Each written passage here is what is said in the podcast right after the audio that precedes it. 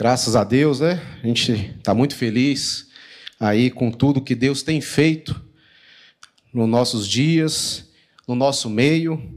A gente está muito empolgado com essa conferência, né? A gente não via a hora da gente começar, né? Esse esse tempo de conferência que é um tempo tão rico, tão tão abençoador, né? onde a gente pode ouvir, saber de tudo aquilo que está acontecendo no campo, né? através da comunidade, através da nossa igreja, e é muito bom a gente poder compartilhar isso com você. Saiba que essas informações todas né, que você viu aqui no culto de missões, né, nessa conferência, elas estão disponíveis para você. Se você quiser receber algo, uma informação, um contato, uma notícia dos missionários, nós temos aqui CCZS Missões, que né, é o time de base, que faz parte, que, que pode te atualizar de tudo aquilo que os missionários estão fazendo no campo. Né? E é muito importante você ter essa interação, os missionários também receber essa notícia sua, de saber que você está ali orando por ele, importando com ele, isso é muito bom. Né?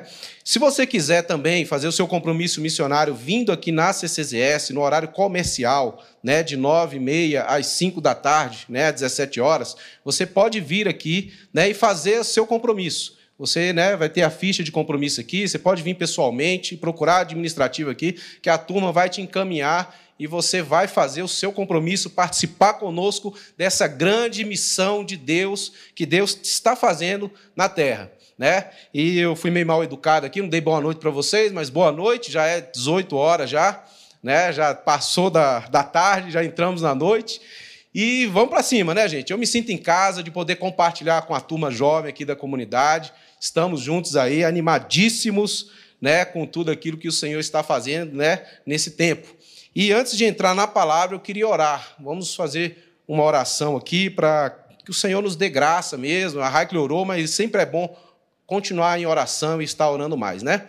Amém. Senhor, no nome de Jesus, nós estamos aqui no Senhor, estamos aqui, Pai, debaixo da tua graça, Senhor, querendo realmente ser é, impactado pela tua palavra, pelo teu Espírito Santo, que o Senhor venha sobre nós, ministrando ao nosso coração, trazendo clareza, sabedoria. Senhor, eu oro para que nesses dias de conferência, desde ontem que já está acontecendo, pessoas sejam despertadas na sua vocação, no seu chamado, Senhor, na sua vida, ó Deus, de ministério, de igreja, na sua vida espiritual, em todos os sentidos, Senhor. Nós oramos por um despertamento. Oramos por um despertamento no Brasil. Sabemos, Pai, que em meio a todo esse caos que temos vivido, o Senhor continua trabalhando. O Senhor está forjando guerreiros nesse período. E eu oro, Deus, para que sejamos esses guerreiros, sejamos respostas nesse tempo, Senhor, para a nossa geração, em nome de Jesus. Amém. Amém. Glória a Deus. Bom, é, eu queria que você abrisse sua Bíblia lá em 1 Coríntios, capítulo 9, no verso 19 em diante. A gente vai ler do 19 ao 23. E eu queria, nesse texto, a partir desse texto, né, dividir com você né, um pouco daquilo que é a visão né, é, é ministerial nossa aqui na comunidade cristã da Zona Sul. Nós temos na igreja uma visão que o Senhor né, deu aqui a nossa liderança, nos deu aqui como igreja para compartilhar entre nós, né, que é a adoração, que é a comunhão e que é também o evangelismo. Nós temos essas três colunas que são né, colunas que, que nos fazem, que nos norteiam ministerialmente. E é muito interessante que aqui nesse texto a gente pode pincelar né, é, é, um pouco dessas três colunas aqui. E como que essas colunas e como que esse texto ele pode nos colocar, sabe, nos incentivar, nos motivar, sabe, a vivenciar essa experiência, entendeu? De, de ser igreja, de viver uma vida de adoração, ser um adorador, de ter uma vida de comunhão, sabe, com nossos relacionamentos curados, sarados, e também ter uma vida de testemunho relevante, impactante, né, para o, no mundo onde nós estamos vivendo, no mundo onde estamos inseridos. Né? Tanto aqui, perto, quanto longe também, porque a nossa, a nossa vocação, o nosso chamamento, ele tem uma expressão local e ele também tem uma expressão local. né? Nós somos chamados para ser sal e luz perto e também longe.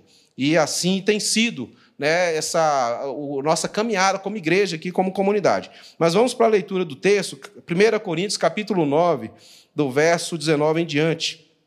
Diz assim: Porque sendo livre de todos, fiz-me escravo de todos, a fim de ganhar o maior número possível. Procedi para com os judeus, como judeu, a fim de ganhar os judeus. Para os que vivem sob o regime da lei, como se eu mesmo assim vivesse, para ganhar os que vivem debaixo da lei. Embora não, não esteja eu debaixo da lei. Ao sem lei, como eu mesmo o fosse, não estando sem lei para com Deus, mas debaixo da lei de Cristo, para ganhar os que vivem fora do regime da lei. Fiz-me fraco para com os fracos, com o fim de ganhar os fracos. Fiz-me tudo para com todos, com o fim de, por todos os modos, salvar alguns. Tudo faço por causa do Evangelho, com o fim de me tornar cooperador com ele. Bom, é muito interessante Paulo, né, que escreveu essa carta, né, é, a gente entender o coração desse apóstolo, desse homem de Deus, sabe, e que foi de uma maneira extremamente poderosa convertido né, ao evangelho, né, ao cristianismo aqui. E é interessante a gente olhar aqui para o final dessa leitura que fizemos, no verso 23, como ele diz assim: Tudo faço por causa do evangelho, com o fim de me tornar cooperador com ele. Quando a gente vai pegar a história de Paulo, todos nós entendemos e sabemos, né, pelas escrituras, pelas escolas bíblicas que a gente já fez, que Paulo era um perseguidor da igreja. Mas ele não era um perseguidor comum. Ele era um perseguidor que a Bíblia atribui para ele alguns, algumas características muito fortes. E algumas delas, se você voltar aqui em Atos, capítulo, capítulo 9, nós vamos ver a primeira característica né, que a Bíblia descreve de Paulo como um perseguidor. Aqui no capítulo 9 de Atos, diz assim: Saulo, respirando ainda ameaças e morte contra os discípulos do Senhor, dirigiu-se ao sumo sacerdote. Ele pediu cartas para as sinagogas de Damasco, a fim de que, caso achasse alguns que eram do caminho, assim homens como mulheres, os levasse presos a Jerusalém. Aqui Paulo, né, assim, respirando ameaças de morte contra os discípulos. É, tem um, um, comentarista que fala que esse texto, essa respirar de Paulo aqui, essa respirando ainda ameaças de morte, a ideia do texto aqui é que Paulo é como se fosse uma fera selvagem, um homem extremamente é, obstinado por aquilo que ele queria fazer. E o que ele queria fazer era destruir o cristianismo. O que ele queria fazer aqui era realmente acabar com essa nova fé né, que estava se levantando ali né, dentro de Jerusalém, no meio do judaísmo e fazendo aquela bagunça toda. Né? E Paulo realmente ele tinha, ele estava obstinado, ele estava intencionalmente é, convicto de acabar com o cristianismo. A ideia aqui é que ele é uma fera selvagem, é uma fera, né? E se você voltar, se você for lá em Timóteo, eu vou estar citando alguns textos aqui. É, 1 Timóteo, capítulo 1. Nós vamos ver também, né, ele próprio falando de si. 1 Timóteo capítulo 1, verso 12, ele diz assim: Olha, sou grato para com aquele que me fortaleceu, Cristo Jesus, nosso Senhor, que me considerou fiel, designando-me para o ministério, a mim, que noutro tempo era blasfemo e perseguidor, insolente, mas obtive misericórdia, pois o fiz na ignorância e na incredulidade. Você vê que o próprio Paulo fala de si mesmo, falando aqui que ele era um perseguidor, ele era um insolente, né? ele era alguém que era um blasfemo, um perseguidor da igreja de Cristo. Esse homem estava extremamente enfurecido com, aquela, com aquele cristianismo que estava se levantando ali no meio né, de Jerusalém e, e se espalhando por todos os lugares. Se você for lá em Atos, capítulo 26, nós vamos ver uma outro, um outro relato né, que Paulo ele dá de si mesmo. É um testemunho dele sobre ele, falando da sua perseguição à igreja de Cristo. Aqui diz assim, Atos capítulo 26, verso 9: Na verdade, a mim, que parecia que muitas coisas deveria eu praticar contra o nome de Jesus, o Nazareno, e assim procedi em Jerusalém, havendo eu recebido autorização dos principais sacerdotes, encerrei muitos dos santos nas prisões, e contra estes dava o meu voto, quando os matavam. Muitas vezes os castiguei por todas as sinagogas, obrigando-os até a blasfemar. E, demasiadamente enfurecido contra eles, mesmo por cidades estranhas, os perseguia. Com estes intuitos, parti para Damasco, levando a autorização dos principais sacerdotes e por eles comissionado. Saulo estava enfurecido. Era um homem que destilava ódio né, pela fé, pelo cristianismo, né? Mas algo aconteceu ali na vida de Paulo, né? Ali naquele capítulo 9 mesmo, se a gente segue a leitura, a gente vai ver que o encontro que ele teve com Cristo transformou a vida de Paulo. Mudou aquele homem que era uma fera selvagem, né, que era um perseguidor, um, um homem que odiava o cristianismo e agora seria um dos seus principais expositores, um dos seus principais apóstolos né, a cumprir a missão de Deus né, ali em toda a região onde ele estava, levando o evangelho a seguir até para a Europa, nas, nas terras distantes. Mas tem uma outra característica interessante de Paulo aqui. Paulo ele era considerado também como um touro selvagem. Um touro. Era como que ele fosse um boi, sabe, indomável. A palavra está aqui em, no capítulo 26 de Atos, no verso Vamos ler do 13 e o 14, diz assim: Ao meio-dia, ó rei, indo eu a caminho fora, indo eu caminho fora, vi uma luz do céu, mais resplandecente que o sol, que brilhou ao redor de mim e dos que iam comigo. E caindo todos nós por terra, ouvindo uma voz que me falava em língua hebraica: Saulo, Saulo, por que me persegues? Dura coisa é recalcitrares contra os arguilhões. É interessante que Paulo ele fala né, da visão que ele teve ali, e a voz do céu dizia exatamente para ele: Olha, Paulo, você está recalcitrando contra os arguilhões. É interessante que o boi selvagem, para ele ser domado, ele precisa ser, sabe, é, é controlado pelo arguilhão. É uma ferramenta que amansa aquele boi, aquele boi duro, selvagem, indomável. E era essa figura de Paulo aqui. Um homem que estava incontrolável na sua obstinação de destruir o cristianismo. Só que, quanto mais Paulo perseguia, quanto mais Paulo é, corria atrás dos cristãos, invadia as casas, ia de cidade em cidade, perseguindo, matando, destruindo, mais os arguilhões o feriam. Mais aqueles arguilhões cutucavam a consciência e o coração de Paulo. Porque o cristianismo, aqueles crentes que ele perseguiam, não negavam a sua fé. Aqueles crentes que Paulo perseguia, Saulo perseguia, eram crentes que eram mansos, eram como ovelhas mudas perante seus tosqueadores. Paulo estava sendo é, cutucado na sua consciência, no seu coração. Eu gosto de lembrar de uma, uma, uma frase de Agostinho, que ele fala assim: Feriste-me com a tua palavra, e eu te amei. Se eu chorar aqui, você não liga, não, viu, gente? Mas feriste-me com a tua palavra, e eu te amei. Isso que aconteceu com Paulo. Paulo foi ferido pelo Evangelho, foi ferido pelo arguilhão do Senhor, e ele se tornou um amante de Cristo. Ele se tornou um adorador, alguém que foi transformado nas suas convicções mais profundas.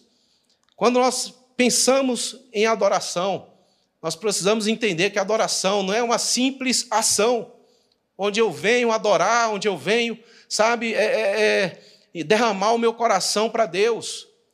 A adoração ela é uma reação a essa visão da glória de Deus.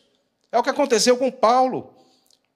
Paulo ele fala aqui no verso 19 desse mesmo capítulo, né, ele falando aqui para um rei, o rei Agripa, capítulo 26, do verso 19, diz assim: eu vou ler um, uns versículos antes aqui, ó. Verso 17. livrando-te do povo e dos gentios para os quais eu te envio, para lhes abrires os olhos e os converteres das trevas para a luz, e da, e da potestade de Satanás para Deus, a fim de que recebam eles remissão de pecados e herança entre os que são santificados pela fé em mim. E ele fala: pelo que, ó rei Agripa, não fui desobediente à visão celestial. Aquela visão de Cristo tomou conta de Saulo, tomou conta do seu coração, tomou conta da sua mente, tomou conta das suas atitudes. Sabe, Paulo se tornou então agora uma pessoa obediente àquele que o amou verdadeiramente. E é interessante que nesse texto aqui de 1 Coríntios, que nós estamos como texto, texto base nosso, nós vamos ver Paulo falando isso. Ele começa aqui no verso 19 dizendo o seguinte: Porque sendo livre de todos, fiz-me escravo de todos, a fim de ganhar o maior número de pessoas possível. Paulo ele foi ferido pelo evangelho e ele amou. Ele agora ele se torna um escravo de Cristo. É interessante essa figura, porque quando você vai lá olhar em Deuteronômio capítulo 15, você tem aquela lei que torna né, os escravos em Israel é, livres. Mas dentro daquela lei existe uma cláusula que diz o seguinte: se aquele escravo, que agora ele pode ser liberto, e ele, amando tanto aquele senhor dele, e ele quiser o servir, quiser continuar escravo dele, ele deveria anunciar isso aos sacerdotes, aos anciões, e ir até a porta da casa daquele homem, furar a sua orelha com uma sovela, e aquele sinal daquele furo naquela orelha seria que ele era um escravo né, per, permanente daquele senhor. E Paulo, eu creio eu que ele entendeu esse princípio de um escravo por amor. Paulo se tornou um escravo de Cristo, um escravo da liberdade. Um escravo daquele que pode o tornar verdadeiramente livre. Mas aí você olha e pensa comigo assim, você pode virar para mim e falar assim, pô, Lucão, mas é muito difícil isso, eu quero viver minha vida. Eu quero, é, sabe, experimentar as coisas eu quero curtir e eu gosto da minha liberdade. Mas o que você não entende é que fora de Cristo não existe liberdade. Não existe liberdade. Todo ser humano é preso. O único ser verdadeiramente livre, liberto, é Deus. Porque Deus ele é autônomo, ele não depende de nada e de ninguém. Ele existe, sempre existiu e sempre existirá, independente da sua criação, tendo ou não criação ele é independente. Eu e você não. Nós somos escravos. O que define a nossa liberdade é a quem nós estamos servindo. Você pode estar servindo a você mesmo e ser escravo dos seus desejos. Você pode ser escravo do seu dinheiro. Você pode ser escravo do sexo. Você pode ser escravo da sua família. A adoração vai quebrar os ídolos do nosso coração. A adoração, que é uma das colunas desse ministério, ela vem exatamente para quebrar os ídolos do nosso coração. Se você for impactado pela visão de Deus, de quem Cristo é, é impossível você não ser confrontado, sabe, na sua idolatria, sabe, na, na, naquilo que, que o seu coração anseia e deseja, sabe, que isso mesmo se tornará um grande mal para você ou para mim, se a gente se entregar aos nossos próprios desejos, às nossas próprias paixões. É interessante que a gente vai, sempre que a gente busca alguma coisa e a gente consegue, a gente deseja tanto aquilo. Na hora que a gente conquista e tem a posse da, do objeto do nosso desejo, nós acabamos ficando escravo daquilo. Ficamos escravos do medo, porque nós temos medo de perder. Nós ficamos escravos agora né, de, de manter aquele objeto né, em dia. E nós tornamos escravos da nossa própria vontade, das nossas próprias conquistas. Mas é exatamente disso que Cristo quer nos libertar. Ele quer nos libertar de nós mesmos. Ele quer quebrantar o nosso coração. O adorador é aquele que é quebrantado, o adorador é uma figura né, que ele reage à visão da glória de Deus. O adorador é aquele que adora Deus por quem ele é, não por aquilo que ele pode te dar. Você já parou para pensar que eu e você nós podemos amar a segurança e por isso nós queremos Deus, porque Deus pode é uma rocha segura para nós. Nós podemos amar estar em Deus porque as da proteção que ele pode nos dar. Nós podemos amar e idolatrar a segurança, ao invés de nós adorarmos a Deus. Nós precisamos aprender, sabe, e, e a deixar que a luz de Deus penetre ao nosso coração nas, nos lugares mais profundos. E foi exatamente isso que aconteceu com Paulo. Paulo, um homem obstinado. Paulo era um homem religioso.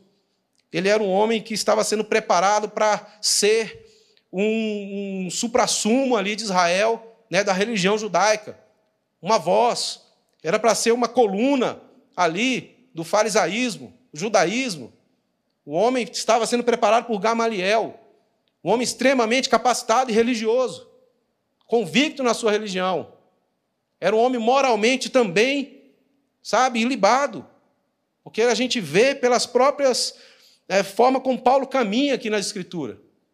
Um homem que tinha um caráter, um homem que tinha, sabe, uma, uma religião impecável, que amava a lei, guardava as festas, fazia tudo aquilo. Mas ele estava amando a sua religião.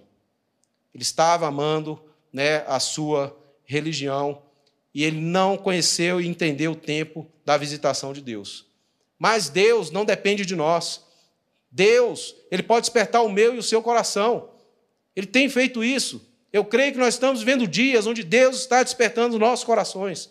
Eu creio que nós estamos vivendo dias onde o Espírito Santo de Deus está quebrando os ídolos do nosso coração. Pode ser que ele esteja usando essa pandemia nesse sentido. Pode ser que ele esteja usando uma série de situações econômicas para que os ídolos do nosso coração sejam quebrados, para nos despertar a viver para Ele e viver com Ele e experimentar a verdadeira liberdade, a verdadeira vida. A vida com Deus, a vida com Cristo. E Paulo entendia então isso, porque sendo livre, eu sou livre, eu sou um escravo do amor. Eu encontrei a liberdade. E porque eu sou livre, eu agora posso me fazer escravo. Enquanto você não for livre, meu irmão, você não vai entender o que é servir. Enquanto que nós não formos, sabe, é, é, libertos de nós mesmos, nós não entenderemos o que é ser verdadeiramente, sabe, escravo de Deus. Sabe, enquanto nós ainda quisermos né, ter uma vida onde o centro dessa vida é as nossas, a nossa própria vontade, nossos próprios desejos, nossos próprios anseios, nós seremos escravos de nós mesmos e não experimentaremos, sabe, a, a plena adoração, a plena contemplação, a beleza de Deus, a beleza de quem Deus é, a obra, a pessoa, a obra de Cristo, o que ele fez por nós, quem era Cristo, sabe? A sua divindade eterna, a sua humanidade, 100% homem, sabe? Sem pecado. Um homem que viveu plenamente, morreu na sua morte, levou o meu e o seu pecado. Estava nele a nossa culpa, a nossa condenação. E uma vez morto, a morte não o pôde reter. E ele ressuscita com um corpo glorificado. É assunto aos céus. Hoje está assentado à destra de Deus. Hoje vive a interceder por nós. Precisamos nos maravilhar com a pessoa de Cristo e com a obra de, de Cristo, com quem Ele é, com o Evangelho, com todas as suas características, com tudo que o Evangelho é, com tudo que tem, sabe, assim, dispensado para nós na pessoa de Cristo e no Evangelho de Jesus na pessoa do Espírito Santo que habita em nós. Pensa na eternidade habitando em mim e em você. A pessoa de Deus habitando num corpo, sabe, falho, um corpo limitado. Ele habitando em nós, lutando por nós. Nós precisamos contemplar essas coisas. ansiar e desejar ardentemente o reino de Deus, a pessoa de Deus, e, e viver essa vida de adoração plena. Sabe? Os nossos louvores, nós tivemos um tempo de adoração maravilhoso, sabe? Onde a gente pode centralizar Cristo, cantar a Ele em louvor e adoração. Isso é maravilhoso. Mas quando acaba aqui esse período de louvor, a gente pode sair e confessar Cristo onde a gente estiver e saber que Ele é conosco, está conosco. Mas eu queria avançar um pouco aqui e pensar um pouco na comunhão. Comunhão. Comunhão também é uma coluna da comunidade cristã da Zona Sul. É uma coluna ministerial. Se a adoração é uma reação à glória de Deus, a comunhão e o serviço é uma reação da adoração. Quando nós adoramos, essa adoração, essa reação à glória e grandeza de Cristo, vai gerar em nós um caráter de servo. Nós aprenderemos a servir. Nós vamos ansiar e desejar a comunhão. Nós vamos respirar isso. E aí eu quero olhar com você novamente no texto, que diz assim: no verso 20. 1 Coríntios 9, do verso 20. Vou tomar água aqui. Veja bem. Procedi para com os judeus, como judeu, a fim de ganhar os judeus. Para os que vivem sob o regime da lei, como se eu mesmo assim vivesse, para ganhar os que vivem debaixo da lei, embora não esteja sem lei, embora não esteja debaixo da lei. Ao sem lei, como eu mesmo o fosse, como estando sem lei para com Deus, é, mas debaixo da lei de Cristo, para ganhar os que vivem fora do regime da lei. Fiz-me fraco para com os fracos, com o fim de ganhar os fracos. Fiz-me tudo para com todos, a fim de que, por todos os modos, salvar alguns. É, esse texto aqui, Paulo, ele está falando especificamente para um objetivo, que é evangelismo, é missões, é ganhar alma. O que Paulo fala quando ganhar é ganhar alma, é edificar vidas. E aqui nós temos três tipos de figuras, né, que aparecem aqui nesse texto. A gente aparece aqui os judeus, né, que estão debaixo da lei. Aparece aqui também os sem lei, que não eram judeus. E aparece aqui também os fracos, que a Bíblia chama aqui de fraco. Fiz-me de fraco para com os fracos. Quando a gente olha essas três figuras, nós temos aqui um lado os judeus, que tinham por herança recebido né, esse legado da lei, dos profetas, o Messias veio da nação de Israel. E nós temos Paulo olhando para os judeus, sendo judeu como ele é, ele se faz de judeu, para os judeus. A gente vai ver essa, essa ação de Paulo quando ele circuncida Timóteo, por exemplo. Quando ele faz um voto de raspar a cabeça. A gente vai ver Paulo, ele se introduzindo na cultura judaica com o fim de poder ali testemunhar de Cristo, sem causar escândalo àqueles que estavam ali. Ele ia nas sinagogas, ele ia pregar o evangelho, ele estava ali, né, ele ia de cidade em cidade, visitava as sinagogas. Mas ele sabia, né, como chegar respeitosamente naquela cultura.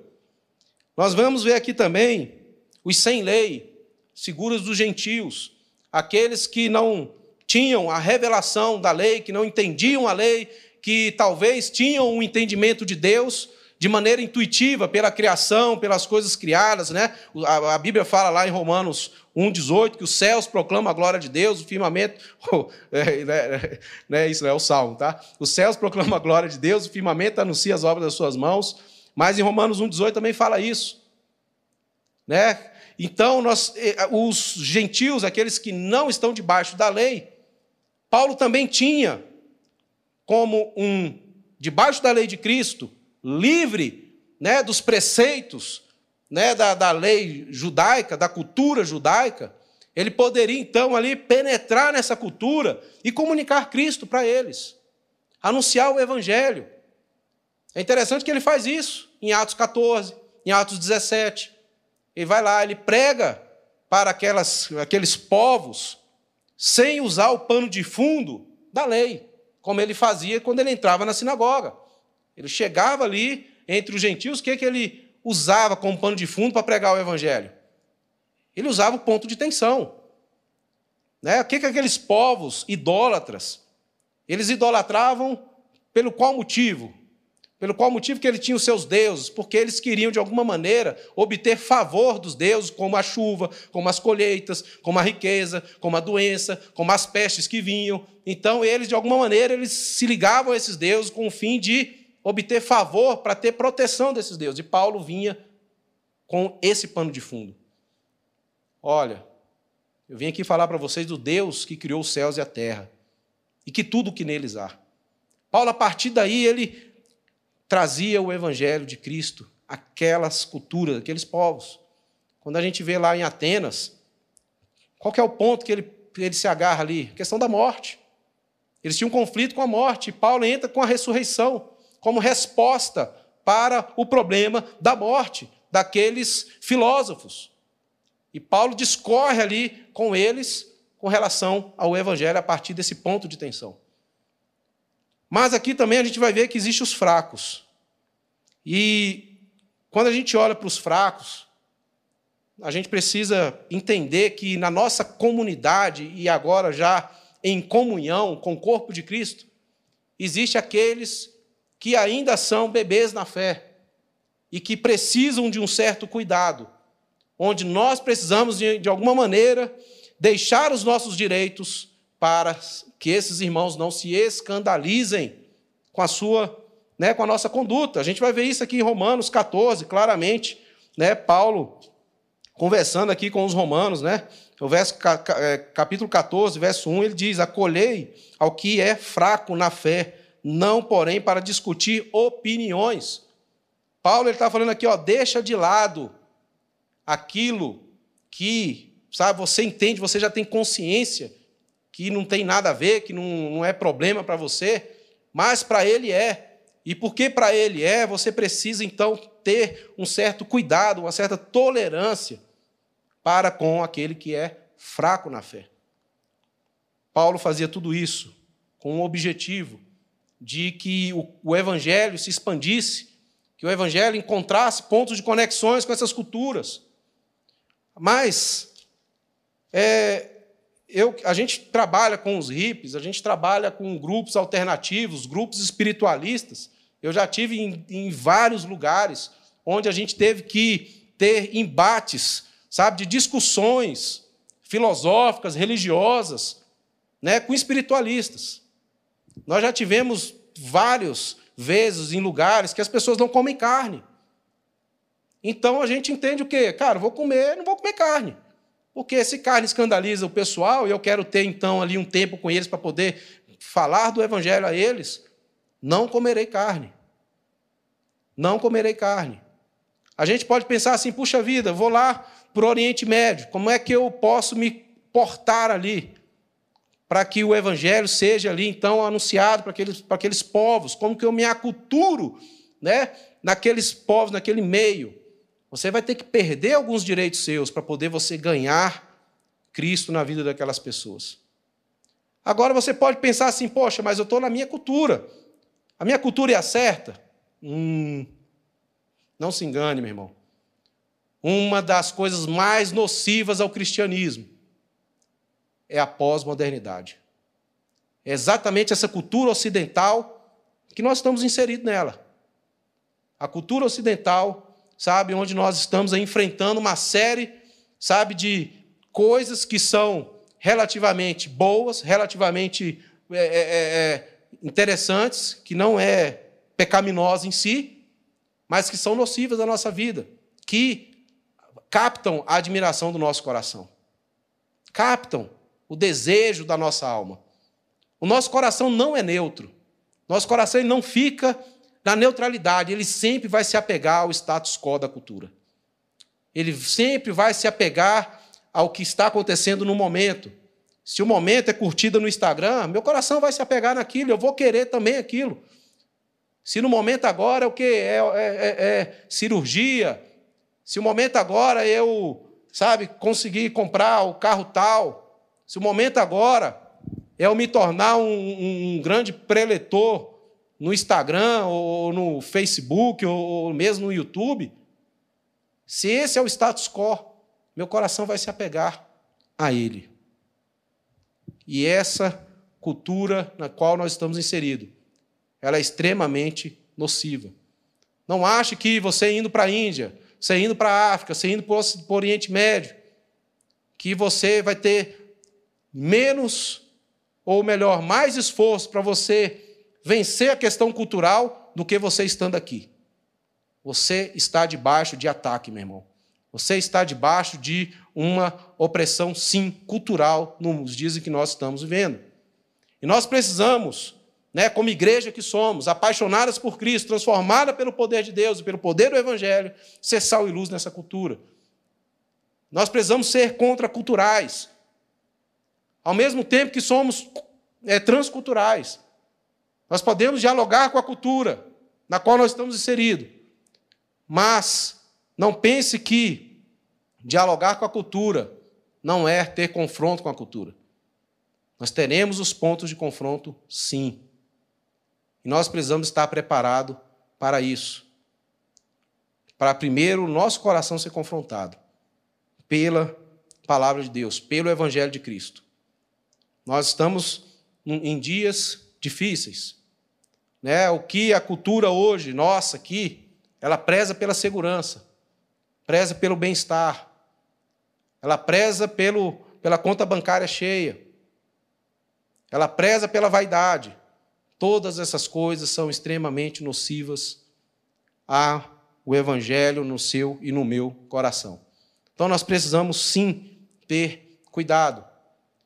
E quando nós falamos de comunhão, nós falamos sobre relacionamentos saudáveis. É, o problema nosso com o outro não é simplesmente um problema com o outro, mas é um problema nosso com Deus. Caim não matou Abel simplesmente porque ele odiou Abel, mas porque ele não podia matar Deus. Aí foi lá e feriu seu irmão. Quando nós não estamos com o nosso coração em Deus, conectados com Deus, Deus está no trono do nosso coração, nós vamos viver, sim, uma vida cristã sabe, que vai carregar ódio no nosso coração contra o outro, contra o nosso irmão. A gente vai sim, sabe, ter problemas com os de fora. Nós não vamos conseguir se conectar com a nossa comunidade de fé. Mas se a gente estiver em paz com Deus, nós teremos paz com nossos irmãos. Nós vamos poder edificar os fracos na fé. Nós vamos poder pregar o evangelho para os que estão debaixo da lei. Nós poderemos também pregar o Evangelho para aqueles que estão sem lei. O Evangelho, ele prevalece e tem prevalecido em várias e várias é, épocas da história do cristianismo. O Evangelho tem prevalecido. E ele vai continuar prevalecendo porque nada pode prender o Evangelho. Paulo falou isso: estou em cadeias, mas o Evangelho está solto. Enquanto eu estou preso, o carcereiro está tá, está se convertendo. A guarda pretoriana está se convertendo. As mulheres lá estão se convertendo. O evangelho não está solto. E o evangelho é o poder de Deus. E eu queria caminhar agora um pouco mais aqui para que a gente olhasse para essa questão do evangelismo. Aqui no verso 22, ele diz assim: Fiz-me fraco para com os fracos, com o fim de ganhar os fracos. Fiz-me tudo para com todos, com o fim de, por todos os modos, salvar alguns.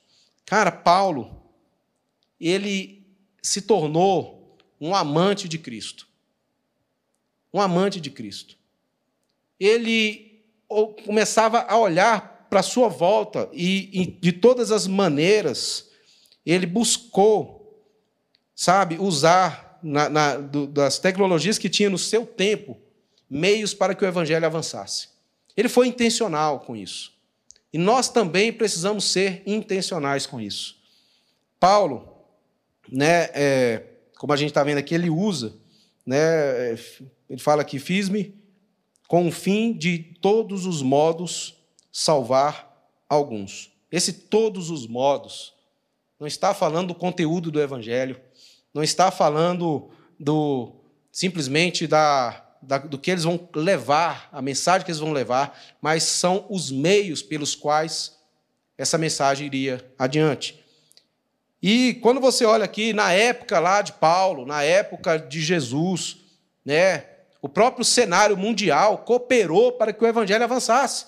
Havia paz romana, havia segurança nas estradas. Paulo podia avançar. Os, os, os apóstolos poderiam avançar. Havia aqui as estradas romanas. Havia ali vários caminhos que foram feitos e eram caminhos seguros que interligavam as cidades.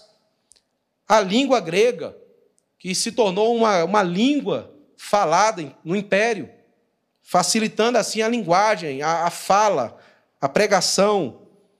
Paulo fez tendas, empreendeu negócios para poder levar o evangelho adiante. Paulo também ele, ele organizou ofertas.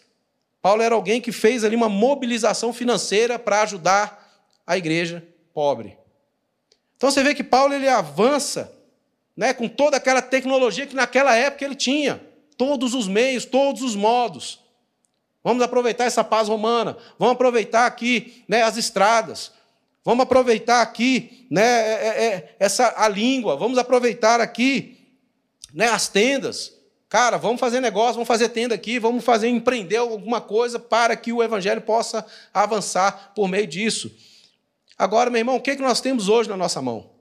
Qual é a ferramenta que eu e você temos? Quais são os meios que você tem, que você pode, você pode ser um evangelista, você pode ser uma testemunha de Cristo. Quais são os meios? E eu não quero aqui te incentivar a você ser um bom crente, não. Não estou aqui querendo dizer para você para que você seja apenas um bom moço, um cara que tem um caráter, que tem um bom testemunho. Nós precisamos ser intencionais na missão de Deus. Um homem apaixonado por Jesus, o homem que está preso a Cristo, ele é alguém que ele é, ele é uma, uma bomba. Ele vai explodir. Ele vai, ele é inquieto. Ele quer comunicar o Evangelho, ele quer anunciar Cristo, porque ele quer ver o Evangelho avançando. E sabe uma coisa que podemos descobrir com isso? O poder do Evangelho. Nós vamos ver e experimentar o poder do Evangelho. Meu irmão, deixa eu te falar uma coisa aqui. Vou falar por mim. Nós estamos lá naquela Praça 7, quarta-feira. Um monte de gente, muitas pessoas ali que são tão rejeitadas pela sociedade, estão com a mente entorpecida com droga, com álcool, estão em situação de rua, estão vivendo miséria, estão em situação de, de, de alta vulnerabilidade social. Mas, quando o evangelho é anunciado, aquela mente que está entorpecida, por algum milagre de Deus, o evangelho entra nela e esclarece as coisas. Aquele coração que está endurecido pelo sofrimento, porque está na margem, porque está faminto, porque está em rejeição, quando o evangelho é anunciado, aquele coração que está endurecido pelo sofrimento, ele, o evangelho, consegue penetrar no profundo do ser daquela pessoa. Quando o evangelho é anunciado, aquela pessoa que está presa nas drogas, na rebeldia, na revolta, o evangelho consegue amansar o coração dessa pessoa. O Evangelho é o poder de Deus. Você quer experimentar isso, meu irmão? Comece a ser intencional. Anuncie Cristo. Não seja um crente chato. Fala da pessoa e de Jesus. Fala de Cristo. Ame, deixa que as pessoas olhem nos seus olhos e vejam Cristo pulando para fora. Deixa que as pessoas vejam nas suas atitudes Cristo, um servo, Cristo na sua vida. Mas também deixe que as pessoas ouçam por meio dos seus lábios Cristo. Cristo, Cristo, Cristo. Use de todos os meios. Nós estamos aqui numa conferência missionária. Nós estamos aqui num, em dias, e esse nome, essa, essa ideia da conferência, eu, o Marlon e a Raikla, a gente senta, a gente ora, a gente discute, a gente olha para fora, a gente olha para dentro, e não é um nome aleatório, nós buscamos de Deus. E esse nome é Missão Fora da Caixa, parte 2, né, Raikla? A missão continua. A missão continua porque a missão não vai parar. A missão não vai parar se você não quiser se levantar da sua cadeira e ir. A missão não vai parar se você não quiser contribuir. A missão não vai parar.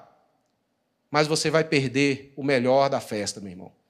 Sabe aquela onda que o surfista fica ali esperando para poder surfar nela? Pois é. Eu quero te falar que é o seguinte: nós estamos vivendo dias em que essa onda ela está se levantando. E eu estou aqui, meu amigo, assim, sabe, assim, doido para dropar nessa onda, pular nela, surfar ela até o fim. Sabe, porque é isso que enche o coração do ser humano. Essa é a nossa esperança, irmão. Essa é a nossa fé. E eu quero te encorajar a você não ser apenas uma pessoa que vai ofertar aqui em missões. Eu quero te encorajar a você não ser apenas uma pessoa que você vai orar por missões. Mas eu quero te encorajar a você ser intencional em você ser uma testemunha de Cristo onde você está. Usar todas as suas ferramentas, todos os seus dons, tudo aquilo que você tem, sabe, para que Cristo seja glorificado através da sua e da minha vida. E nós podemos fazer isso como igreja, adorando ao Cordeiro. Nós temos aqui a cada domingo esse culto de adoração maravilhoso onde a gente pode derramar a nossa vida. Nós podemos fazer isso tendo a nossa comunhão com os irmãos, com os de dentro, podendo, sabe, suportar o fraco, mas também olhando para aquele que está debaixo, que está debaixo da lei, que está todo, né, cheio de, de religião, cheio de ideias religiosas, mas podemos ali, sabe, poder levar Cristo a essa pessoa.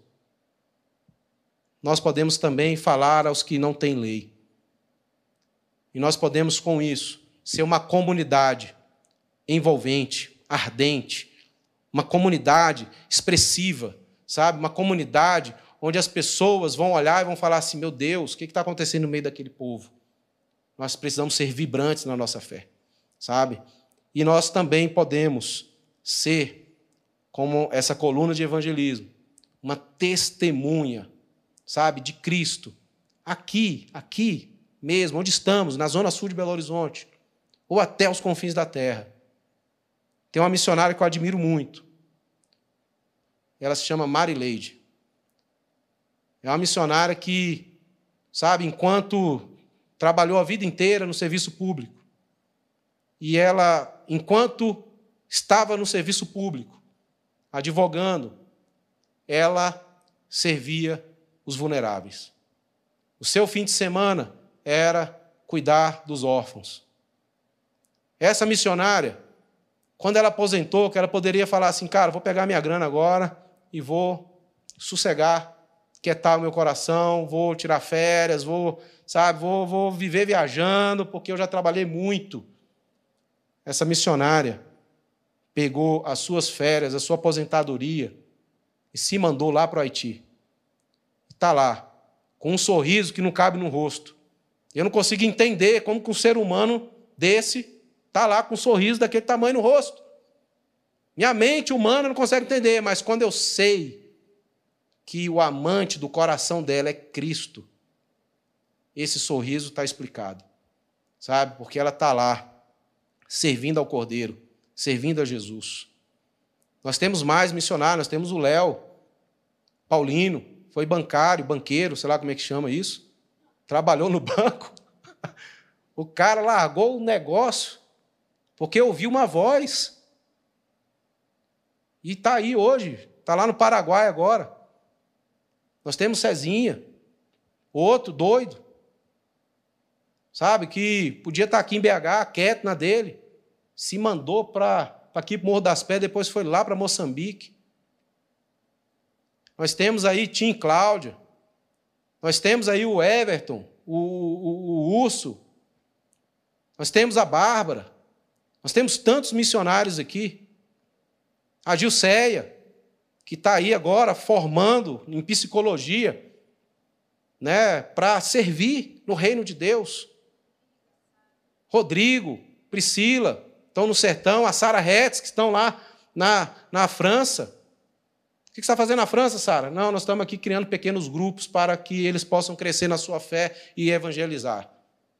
Pô, podia, sabe? Não, mas é, é o objetivo, gente. Sabe? Da vida nossa, como igreja e como missão, é esse. É trazer glória ao Cordeiro. Eu tenho certeza que você que está aí me ouvindo, você também, se a gente for parar para sentar e ouvir a sua história, você vai me contar muitas coisas que você faz. Tenho certeza que você, que vem aqui a cada domingo aqui, você tem histórias missionárias para contar.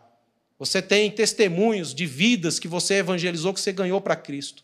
Tenho certeza disso, sabe? Porque você é uma, um adorador, você é um amante de Cristo. E aí e isso não pode ser diferente na vida de uma pessoa que ama Jesus a não ser que ela tenha, sim, esse coração missionário, esse coração missional. Amém? Graças a Deus, nós temos visto aqui os meninos, aqui os jovens, vocês estão indo aqui nas comunidades, levando a cesta básica, levando alimento, sabe? Você que está doando, abençoando, ofertando. É isso, sabe? É, não é só uma cesta, mas é uma mensagem. É uma mensagem de fé, de esperança, que está sendo levada ali, sabe? Com atitude, com um simples ato de atravessar a rua e você poder, sabe, ser sal e luz na vida de alguém. Eu quero orar por você, já estamos há 50 minutos aí, né, falando sem parar, mas eu quero orar, irmão. Quero orar para que o Senhor Jesus nos tome, sabe, para que o Senhor Jesus nos encha, sabe, para que ele nos incomode, para que Cristo encha a nossa vida e a gente possa ser, sim, sabe, transformado, para que a gente espalhe. Né? O nome que eu usei aqui para evangelismo, é, quando eu, eu, eu, coloquei aqui evangelismo, eu coloquei assim, um transbordar de Cristo, né? transbordar da fé de Cristo por aí, para onde você for. Então, eu queria que você aí curvasse a sua cabeça onde você está, na sua casa, você que está ouvindo esse vídeo, e a gente quer orar juntos aqui. Amém? Senhor Deus querido e amado Pai. Oh Deus, Tu és o Senhor de tudo, de todos. Tu és aquele que, na estrada da nossa vida, o Senhor se apresentou para nós. Nós que éramos assim como Paulo era, obstinado nos nossos desejos, nas nossas ideias, naquilo que a gente queria. Mas o Senhor veio e nos feriu. O Senhor nos feriu com a tua palavra. E essa ferida gerou amor.